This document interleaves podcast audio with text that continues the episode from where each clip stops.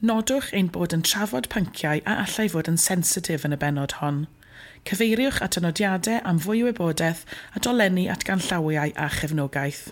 Please be aware that we discuss potentially sensitive subjects in this episode. Refer to the show notes for more information and for links to guidance and support.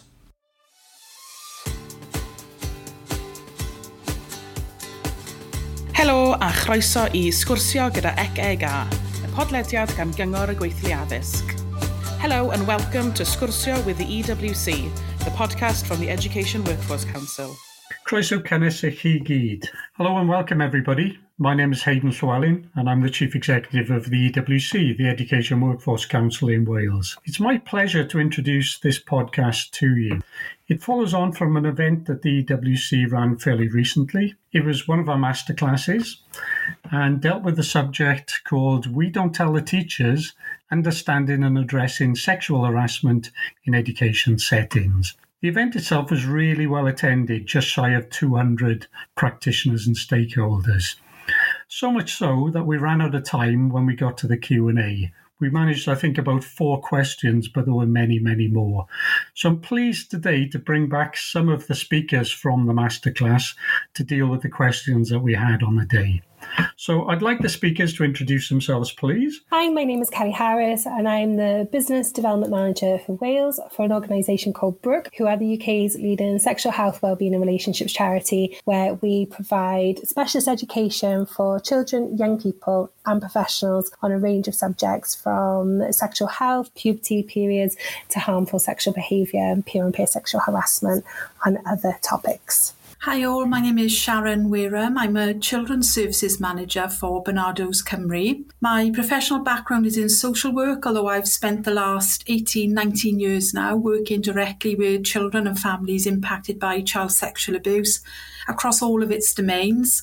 Um, the service that I manage is called Better Futures, and we have a particular focus um, supporting children and families impacted by child sexual exploitation, including peer abuse and exploitation, as well as harmful sexual behaviour, again, including harmful sexual behaviour displayed by children and young people.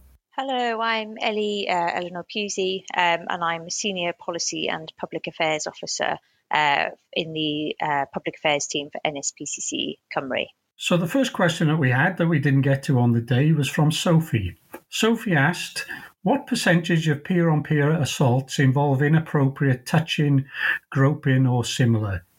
That's a, a, really good question, Sophie.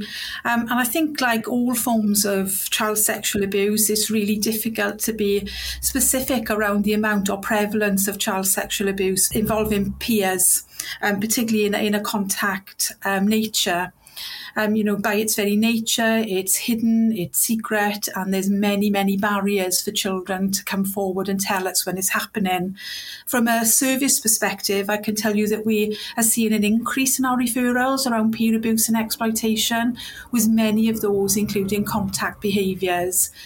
So um, pre-pandemic, we would have been seeing around about 30% of our referrals involving peer abuse and exploitation.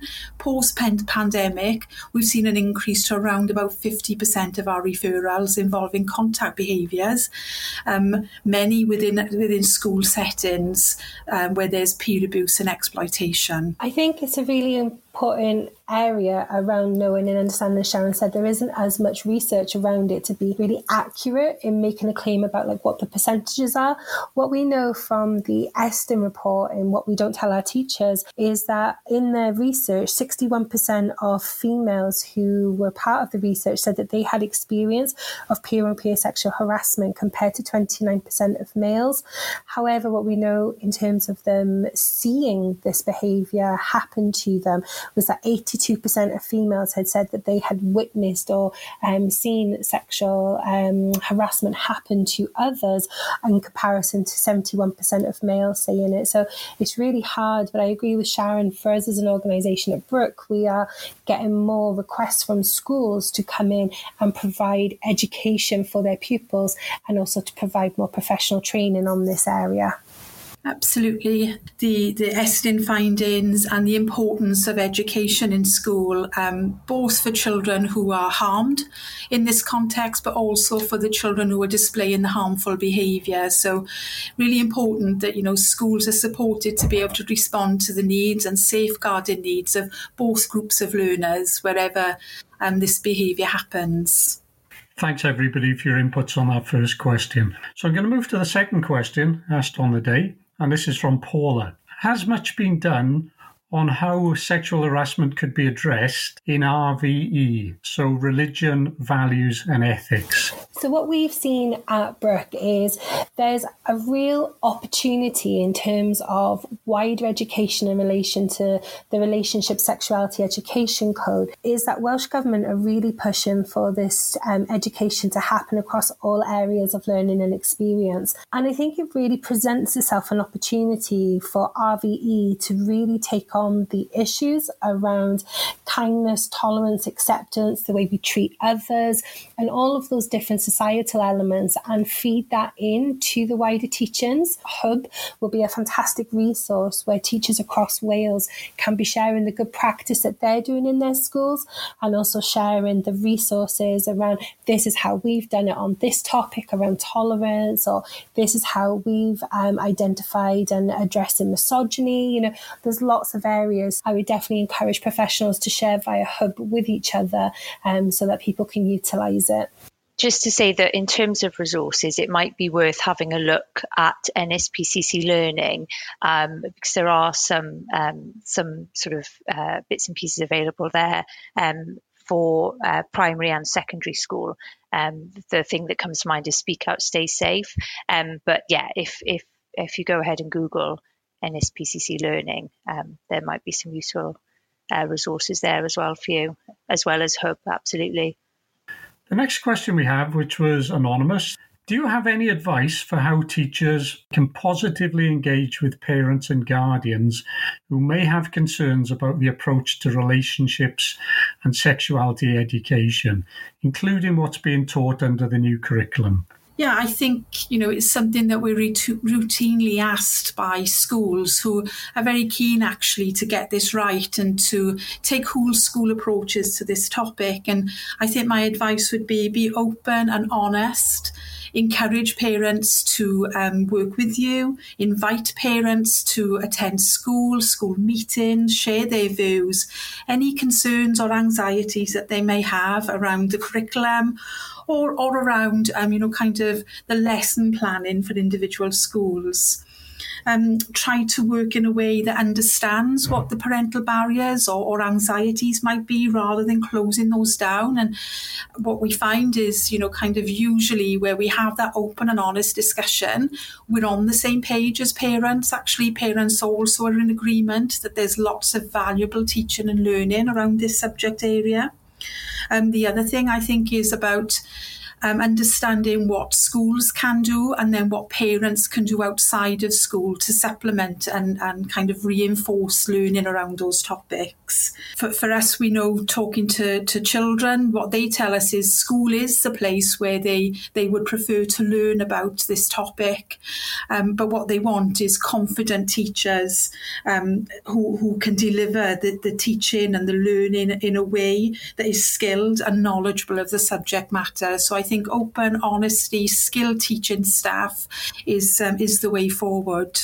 Yeah, I think that is really excellent advice and something that we would very much echo um, here at Brook as well. And I think it's really important, as said, is about really understanding what the concerns are from parents and carers, because a lot of time the concern that they might have might not actually be um, kind of founded within what is due to be taught during the curriculum. There's a lot of hearsay and misinformation around regarding the new relationship sexuality education code. And so I think it's important that schools show that document to parents and carers as well to show how it's being taught at phase one for learners aged three to six, phase two for learners aged 7 to, to 11, and then phase three, 11 to 16 year olds. So I think it's important that people actually understand what is being taught and when and what we mean by developmentally appropriate, so that therefore the education is tailored to the needs of those learners. I also think it's really important that schools are as open and transparent as possible. So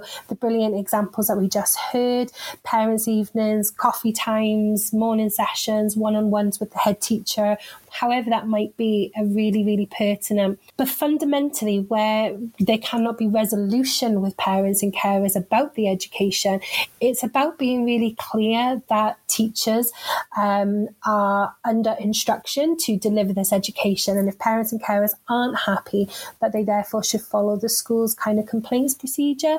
Because what we hear sometimes is that um, teachers are being challenged, sometimes aggressively, and it's not fair on that individual to be the one to to take the brunt of the dissatisfaction. So following the school's um, procedures and kind of uh, raising it up to the governors if needed. But yeah, open transparency and really fundamentally rooting it in the need for that child or young person and that they are asking for this education, which we know they really are. Going back to what Sharron was saying about that training so that teachers do feel really confident in delivering um, the new curriculum and, and, and confident in, in putting those points across.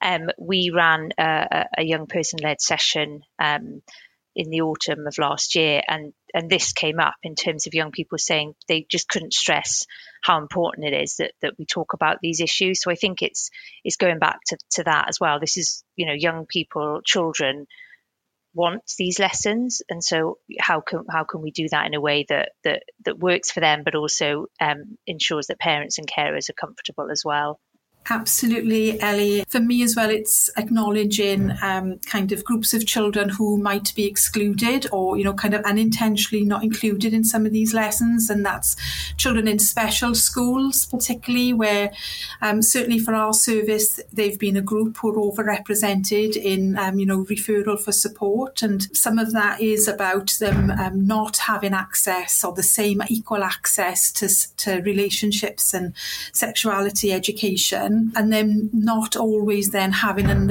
an understanding of what healthy behaviour looks like, getting to an age and stage where they're naturally curious and interested in bodies, touch, relationships, um, but without an, an accurate understanding of what's healthy and appropriate.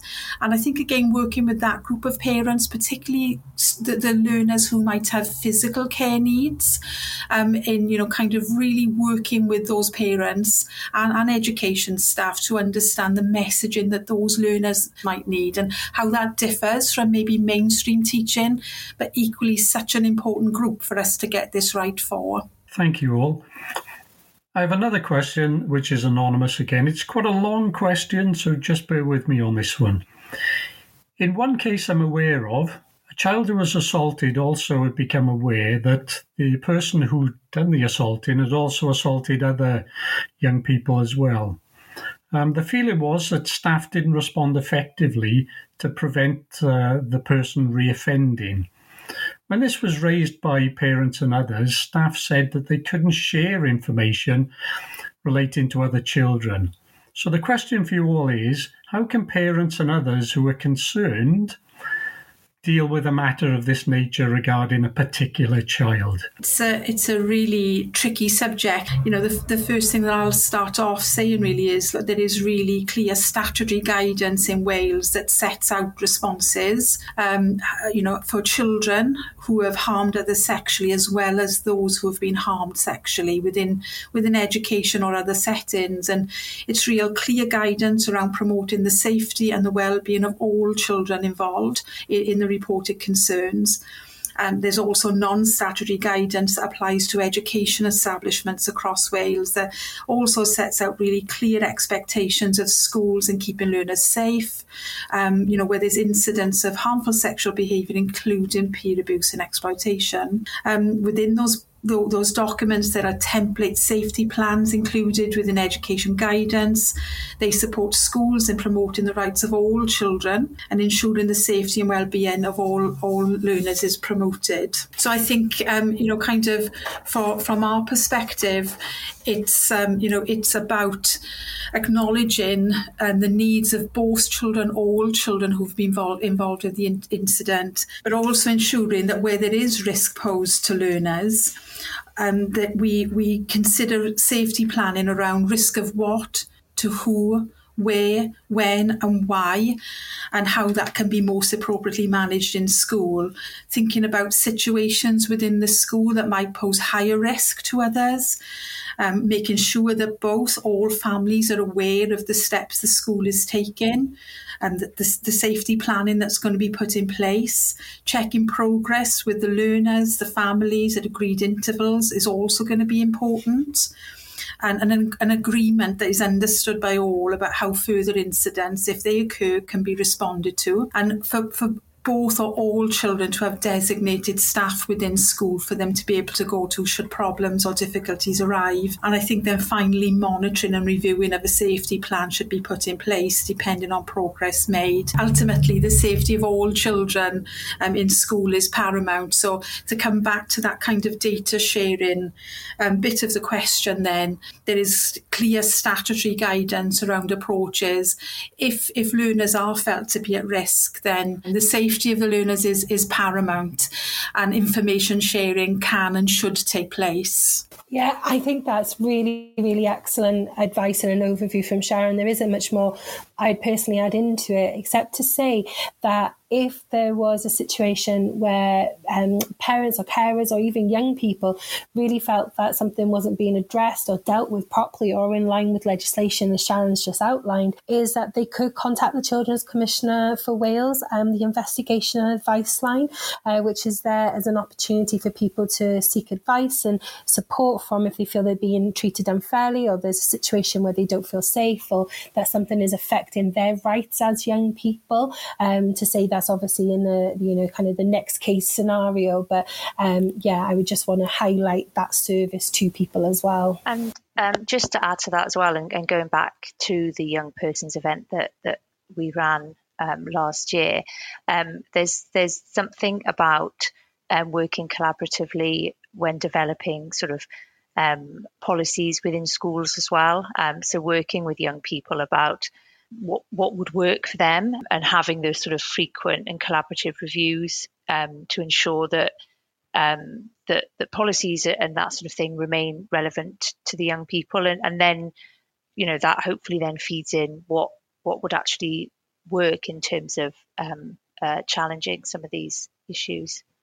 Okay, thank you. We'll move on to the next question. This again is anonymous. We know that bullying and sexual harassment is happening online, including via mobile phones. This means that children who are being bullied may not be safe in their own homes. Do you have any strategies for dealing with this? These could be for children and young people, for parents and guardians, or even for schools. Yeah, I, you know, online harms are um, dynamic and ever changing. Um, and I think it's really important that um, children, uh, their carers, um, and schools um, feel they're able to access information about about those online risks and know how they can um, support children and young people. I think, um, again, speaking to our young persons event, um, one of the things that, that, that they spoke to um, was about um, how important regular awareness campaigns are and making sure that that um, parents and, and local communities are aware of um, ways that they can they can provide support. And in terms of some of the practical things that that you can sort of share now um, with with schools and parents and, and communities, Childline has report remove. Um, which is available bilingually, and it's support for young people on removing um, nude images, for example, and, and they can do that com- uh, confidentially as well. But there are also videos available through Childline that that professionals can share with with children to sort of explain the process. And there's advice as well from NSPCC in terms of keeping children safe online. And there's resources there for children, professionals, and and parents. Also, free online workshops um, that that can be accessed again via NSPCC Learning. And some of the sort of top line advice from Childline around online safety is about reporting and blocking people, keeping evidence of, of, of, bullying, telling someone at school or someone you trust, and where possible, taking a break from checking messages but yeah, I would say looking at some of those resources in more detail, and hopefully that that will help.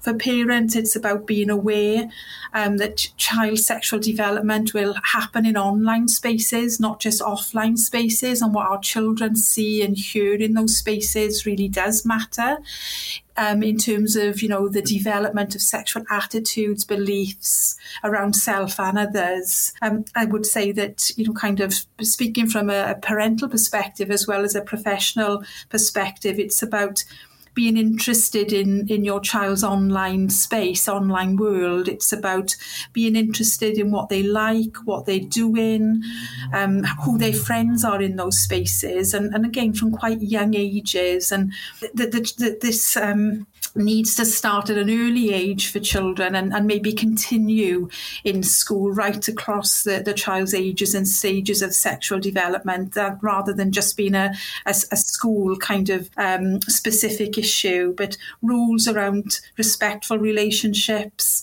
um, kind of, you know, what's okay, what's not okay, what's healthy, not healthy from, from the home, and then that being carried on in those whole school appra- approaches and responding to small concerns, I think, as well. If, you know, teachers become aware of those small concerns. And the other thing that Estyn, you know, really shone a, a spotlight on was the prevalence of sexual harassment and bullying the students told us was happening out of school, but online and then being taken into school. So this really is everybody's business, this question, isn't it? You know, for us to think about what we're doing as parents at home, but then also how schools can can reinforce um, and help children to find more respectful and healthy ways to express self. Another thing that the Estyn um, report really highlighted was not only that are they experiencing these things offline, and as Sharron said, they are coming into school life, but a lot of the time is that our children and young people aren't reporting them to their teachers, these trusted adults, because they don't feel that the issue is being taken seriously enough or they're concerned or worried about what's going to happen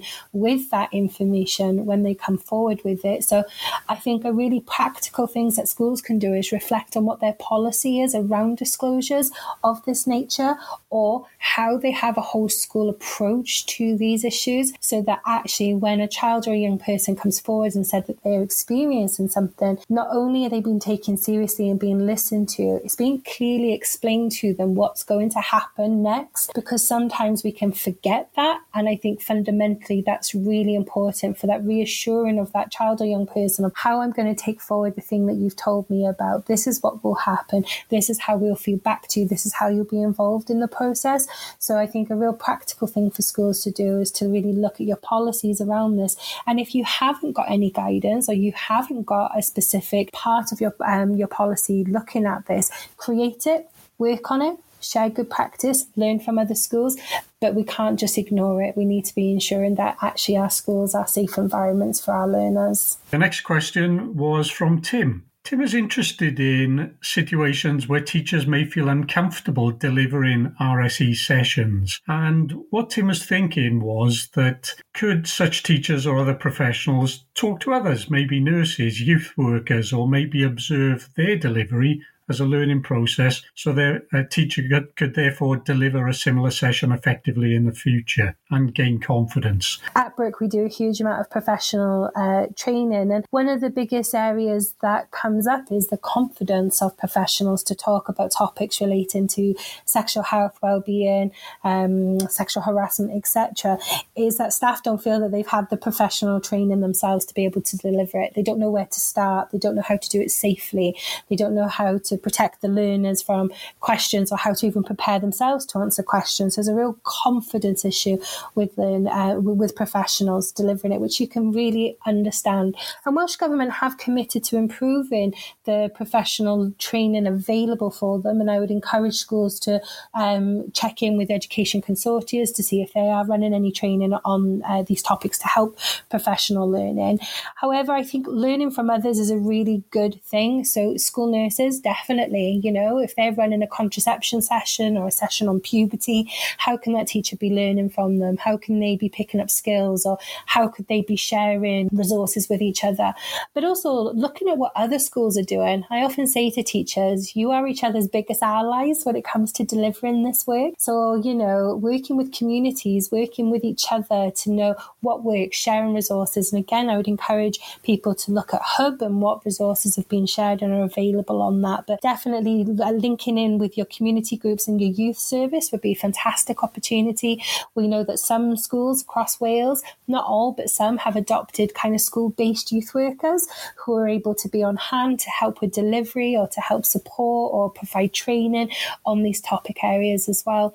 And also, just finally, utilizing organizations like um, myself, Sharron, and Ellie, the organizations we represent, you know, we're all able to support schools in different ways. So it's just knowing what's available. And I would just like the opportunity to just flag that, you know, Brook have an e learning suite of free um, digital learning resources that professionals could also use to help upskill themselves um, on various topics relating to um, relationship sexuality education as well. I would um, just add, I mean, yeah, Kelly um, sort of covered that um, really comprehensively. But just to echo, really, that you know that there are plenty of resources out there, and I think it goes back to some of the points that we've already spoken to in terms of ensuring that that teachers and schools in general get the support to, to confidently deliver the new curriculum and making sure that there's sort of time ring fenced for them to, to get that that sort of training. And I think there's something about how this support how support is made available for the local community as well. So the community that sort of sits around the school to help them spot the signs of, of sexual harassment, you know, uh, developing training that's informed by contextual safeguarding approaches. So ensuring that, you know, local businesses and shops and cafes and coach drivers and park wardens and all that sort of thing recognize their role in supporting and safeguarding young people as well. If I could just add both primary and secondary prevention to to this issue, you know, is key in reducing harm and harming by children. Um, I think, unfortunately, the requests for us to do school-based work, um, they tend to come in as a as a reactive strategy after an incident. So I think we just have to get better at getting comfortable with the uncomfortable topic of child sexual abuse across all of our systems, including the education system, where you know we're we're using um, you know prevention strategies to reinforce that sexual abuse by children isn't inevitable. It is definitely preventable. But you know, one thing that sexual abuse does thrive in is silence and um, you know and, and when it's hidden in nature. So i think you know kind of more talking and more awareness raising across all of our, our systems kind of public awareness but also including children in that awareness through schools based programs would be a huge stride to um, tackling this. Um, you know kind of that said you know you know kind of tim's question is talking about feeling uncomfortable about some of the the topics that we, we we've spoken about today and you know delivering that in an RSE context. And I think that you know we have to be we have to be live to you know our teachers are well placed to deliver this but we have to support our teachers well to do that. And as Kelly said if that means that you know agencies community agencies uh, are linking in with schools to help them to train the trainer sessions or to pop along and do a session that you know they can observe and then rerun when they're more confident to do so that you know that that for me is the way forward. I think despite the the very uncomfortable topic that we're here to talk about today, it is only by talking about it that I think you know we will we will make a dent and, and get a reduction in, in it occurring. Thanks, everybody. The next question is from Darius. Have you ever been confronted by educators, parents, or policymakers about the RSE curriculum? And if so, what have been their counter arguments? Yes, is my answer.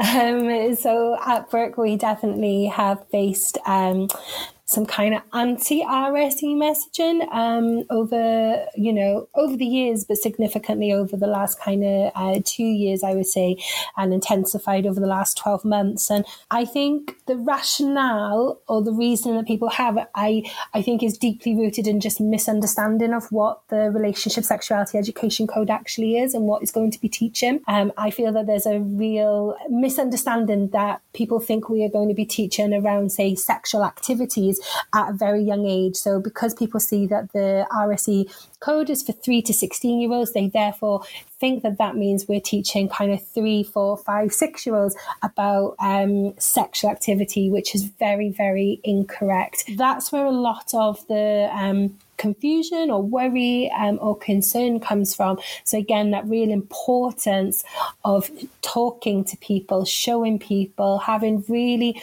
thoughtful, um, productive conversations about actually, no, this is the reality of what we're teaching. Because there will be some people who are very much against the teachings of RSE.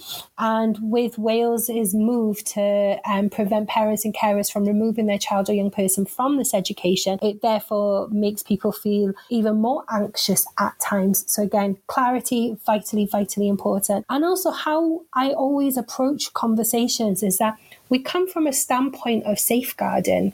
We come at RSE in the best interest of the child or the young person to give them factually correct information to help keep themselves safe. So, whilst I might work with a 15 year old, and yes, the conversation could be about contraception and sexually transmitted infections, it's also about acknowledging that not all young people are sexually active. So, whilst this information might not be pertinent to them right now in their lives, this information might be relevant to them at some point. So, it's about giving them that information so that, you know, as Sharron mentioned in a previous answer, we're not just being reactionary, you know, we're being um, proactive and preventative in, in, in our approach to these topics. So it's always always from a, a, sense of safeguarding, talking about consent, vitally important that it's not just about sexual consent, it's wider consent. I often use the example of, um, you know, young people being in photographs with other young people and then being posted online, you know, having an awareness of what you are consenting to. So it's not just always about sexual information, it's actually sometimes about kindness, tolerance, understanding, healthy relationships, displaying that healthy um, behavior as well. So safeguarding is really the root of everything that we do. And I think once you have that conversation with people who misunderstand, actually you're able able to make progress and, and, realize that you are all on the same page with it. We're all wanting to make sure that children and young people are safe. Okay, thank you. And the final question is from Haley. We've already talked a bit in this podcast, uh, well, quite a lot actually, about staff training. The difference in terms of Haley's question is Haley's a manager in an FE college. So, can anyone give Haley some specific advice, bearing in mind the context she works in, about training her staff in this subject? Um, when we were we were asked by Welsh Government to produce um, a training video, um, which sits online on Welsh Government website, but also our website. And if listeners want that, then I'm very happy to share that um, with you guys to to be shared freely. But I think you know that that training talks about harmful sexual behaviour um, for children up to the age of, of 18. So, you know, kind of 16 to 18 year olds then in further education. Um, and it talks about proportionate responses, bearing in mind that, you know, children within this age group are able to and can consent to sexual behaviour, but it also talks about power imbalances within relationships and not just making decisions about what's healthy and unhealthy based on relationships, but also thinking about, as, as Kelly has said in, in other answers, the the importance of consent, you know, within a, within stages of relationships prior to intimacy, regardless of age. I, I think kind of for, for my organisation, you know, be very happy to share that training video. It's it's funded by Welsh Government but produced by Barnardo's. So happy for, for that to be shared widely for, for education staff to have a, an understanding of what we mean when we're talking about um, you know, kind of normative expected sexual behaviour in children across the ages and stages, right up to what we mean by abusive and violent behaviour by children and young people, and then what proportionate responses might look like. I think we've also uh, mentioned earlier just about uh, a good starting point could be uh, a free resource as our Brook e-learning um, modules for professionals. Unfortunately, there is only one that is available bilingually, which is our brand new one that we did in partnership with the Open University and Cardiff University on how to teach RSE. They're a good starting point, a good introduction, and they can take anything between half hour to an hour, depending on the learner and how quickly they like to kind of read or uh, participate in the different activities. But they are a good a good way in for it. And obviously, Brook are able to support um, colleges and uh, FE provisions with training for staff. Um, but unfortunately, as a charity, we don't get core funding. So, you know, we, we do have to charge for these things. But I think, as Sharron said, it's really important noting that the ages of FE learners, um, in that that is possibly when they're going to um, start becoming more sexually active. So it's really important that further education provisions have really good policies or access to things like um, condom distribution schemes, which I know some uh, colleges do have around Wales. Um, so again, really important, clear messaging for for learners on how they can access it. But for the professional learning, that would just be another recommendation that I would offer as our e-learning. I'd like to thank Ellie, Sharron and Kelly again. The masterclass that we ran on this topic, you can watch that back again via our website. Many thanks. Diolch am wrando ar y benod hon o sgwrsio gyda Eceg A. Gallwch wrando ar yr holl benodau ar ein gwefan www.ecega.cymru neu ble bynnag rych chi'n gwrando ar bodlediadau. Cofiwch dan ysgrifio i beidio a cholli penod a rhannwch gyda'ch cydweithwyr. Thank you for listening to this episode of Scursio with EWC. You can listen to all episodes on our website www.ewc.wales or on your podcast provider of choice. Remember to subscribe so that you don't miss an episode and share it with your colleagues.